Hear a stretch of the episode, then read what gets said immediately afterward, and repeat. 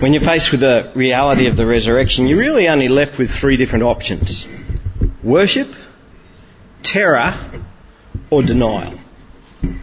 And that's what we saw in this morning's reading. Each of these three reactions came out in what we just read. And we can see each of these three different reactions in society even today. Now, the resurrection, whilst surprising, wasn't entirely unexpected because, well, Jesus did actually tell them before it happened that it was going to happen. He, he said, on, on, the third day, I'm going to rise from the dead. Um, and the chief priests and the Pharisees, well, they wanted to make sure that it, that, that didn't happen. Um, and they wanted to make sure that it couldn't appear as if it possibly happened. I mean, they went to a lot of trouble to get Jesus dead. You see, right throughout the lead up to the crucifixion, they kept trying to catch him out. But finally, in Jesus' time, he allowed himself to fall into their grasp. So they went to a lot of trouble to get Jesus dead, and they wanted him to stay that way. And they wanted to make sure that it couldn't even appear as if Jesus had been raised from the dead. And so before Jesus was raised, um, they went to Pilate and they said, Sir, we remember that that impostor, while he was alive, he said that in three days he was going to come back to life again.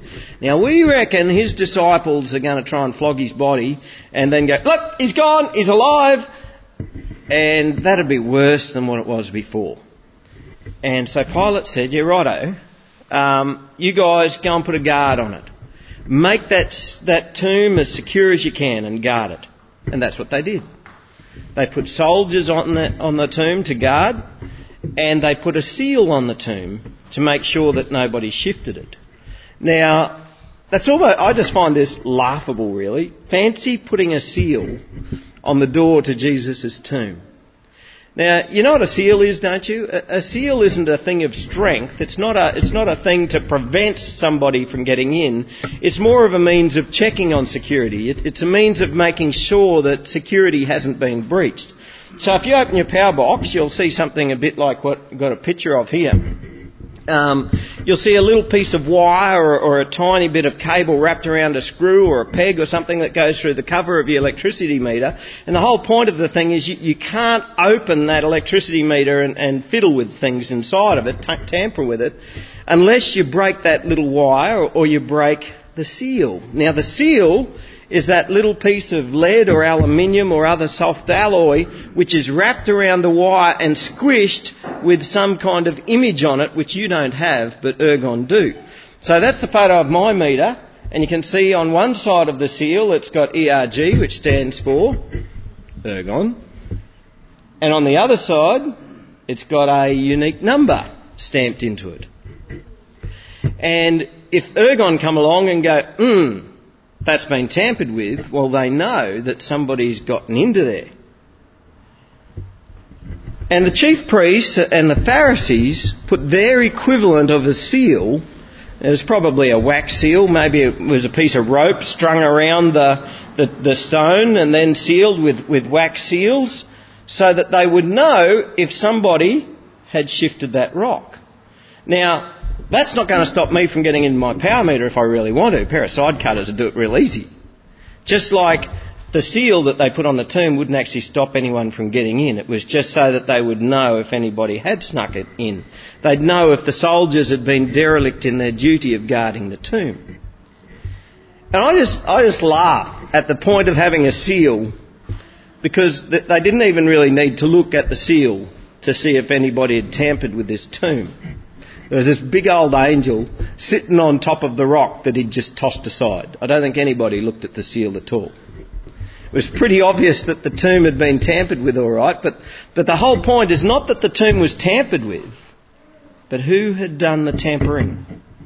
You see, a little puny seal is not going to stop God.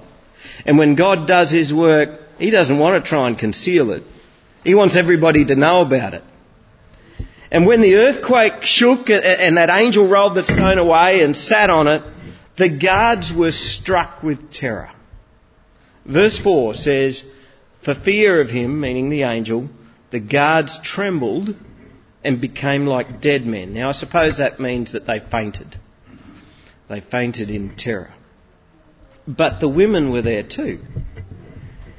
And the angel said something to the women that he didn't say to the God. Does anyone know what that is? Same thing God says to most people when He visits them don't be afraid. Don't be afraid. Look, He's risen. And I said to you a couple of weeks ago, and I've said it to you a number of times, whenever you read that word behold in the Bible, it means look, look at that. Right? Behold, He is risen. Look, He's risen. He's not here. Now, Jesus didn't need that stone to be gone for him to rise from the dead. In fact, he didn't even need it for him to get, be moved for him to get out of the tomb. Because we know from other accounts in the Bible of the resurrection that he would just appear behind locked doors. He, physical barriers didn't stop the resurrected Jesus from going through them. But the stone did need to be rolled away so that the women could see and know that Jesus had been raised from the dead. So, verse 8. So they departed quickly from the tomb with fear and great joy. Be, that'd be a, a, real mixture of emotions, wouldn't it? You, and you would feel those both emotions, wouldn't you? You would feel fear, but at the same time mixed with bubbling over with joy. He's alive. Oh, isn't that scary? Oh, isn't it wonderful? Uh, and look, Jesus met them and said, Greetings. If he was an Australian, he would have said, G'day. And they came up and they took hold of his feet and they worshipped him. When the guards encountered the reality of the resurrection, they were struck helpless with fear. But when the women encountered the, the resurrected Christ, they fell down at his feet and they worshipped him. That's the same reaction that happened when Jesus appeared to the rest of his disciples in Galilee. When they saw him, they worshipped him too. Not perfectly. We're told there that some of them still doubted. But those who realised that Jesus had been raised from the dead worshipped him.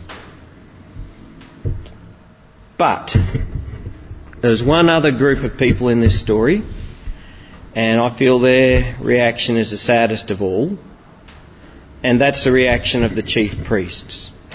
Now, to give you a little hint of their reaction, we're going to show a little movie clip, and it's very, very quick, so you've got to catch it. The kids might even know where it's from. But there's, there's a phrase in here that, or a word that jumps out at us. You ready? Righto. Anyone else? Well, how about you, mate? What's your problem? Me?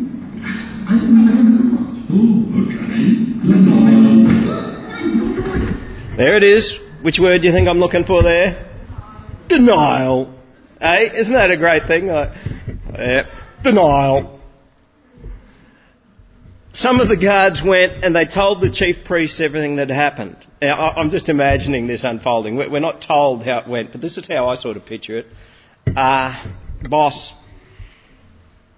your seal's broken. And, well, there's something else. Well, there's this big old angel sitting on top of the stone and, and the dead guy's gone. No, no, nobody took him. He's just gone. Well, well, you see, when the earthquake happened and the big shiny guy rolled the stone away, well, there was nothing there. It was empty, vacant, unoccupied, deserted, bare, there was no one there. There was as much rotting flesh in that tomb as there are feathers on a frog. It was empty. Now, what is a chief priest to do? You've just crucified the bloke that claimed to be the Son of God, claimed to be the Messiah. You're God's representative here on earth because you're the chief priest, and this fellow's obviously not God, so you crucify him. And now he's been raised back to life again. An angel of God has the hide to break your seal, and he testifies that Jesus is risen. What is a chief priest to do? When faced with the resurrection, what did they do? What was that word? Denial. They paid the guards to lie and pretend that the body had been stolen by his disciples. Denial. Why would that, denial, that's right. Why would they do that? What would keep them from worship? What kept them in this state of denial? They had reliable eyewitnesses telling them what had happened. Proof of the resurrection right there before them. Proof that Jesus is exactly who he said he was. Now, wouldn't you think that they'd take the opportunity while it was still there to fall down on their face before Almighty God and to seek His forgiveness and to worship Him for, for the resurrection of His Son? I reckon I'd give that a go. But no. Denial. I reckon it was probably their pride. Maybe it was their tradition, maybe it was their theology, but pride is very often that ugly part of us that prevents us from embracing the activity of God. Pride can really get in the way of us giving ourselves over to God. Because it means that we have to admit, hey, I was actually wrong. Or it means I have to admit that, well, I'm actually not master of my own destiny. Pride. Let's jump forward now to Easter Sunday 2014. Now, for those of you with your wits about you, that's today. God reveals himself. The risen, crucified one reveals himself today. How do we react? Well, some react in fear. We're afraid to receive Christ and to worship Him as our Saviour. Many take up the attitude of denial. The fact that Jesus Christ is raised from the dead is, ah, uh, yeah, maybe it happened, but that doesn't have to affect me. Denial. But the chosen, what do they do when they're encountered with the re- reality of the resurrection? What do the chosen do on a day like Easter Sunday? Worship. We worship the risen Lord Jesus Christ. And let's do that now.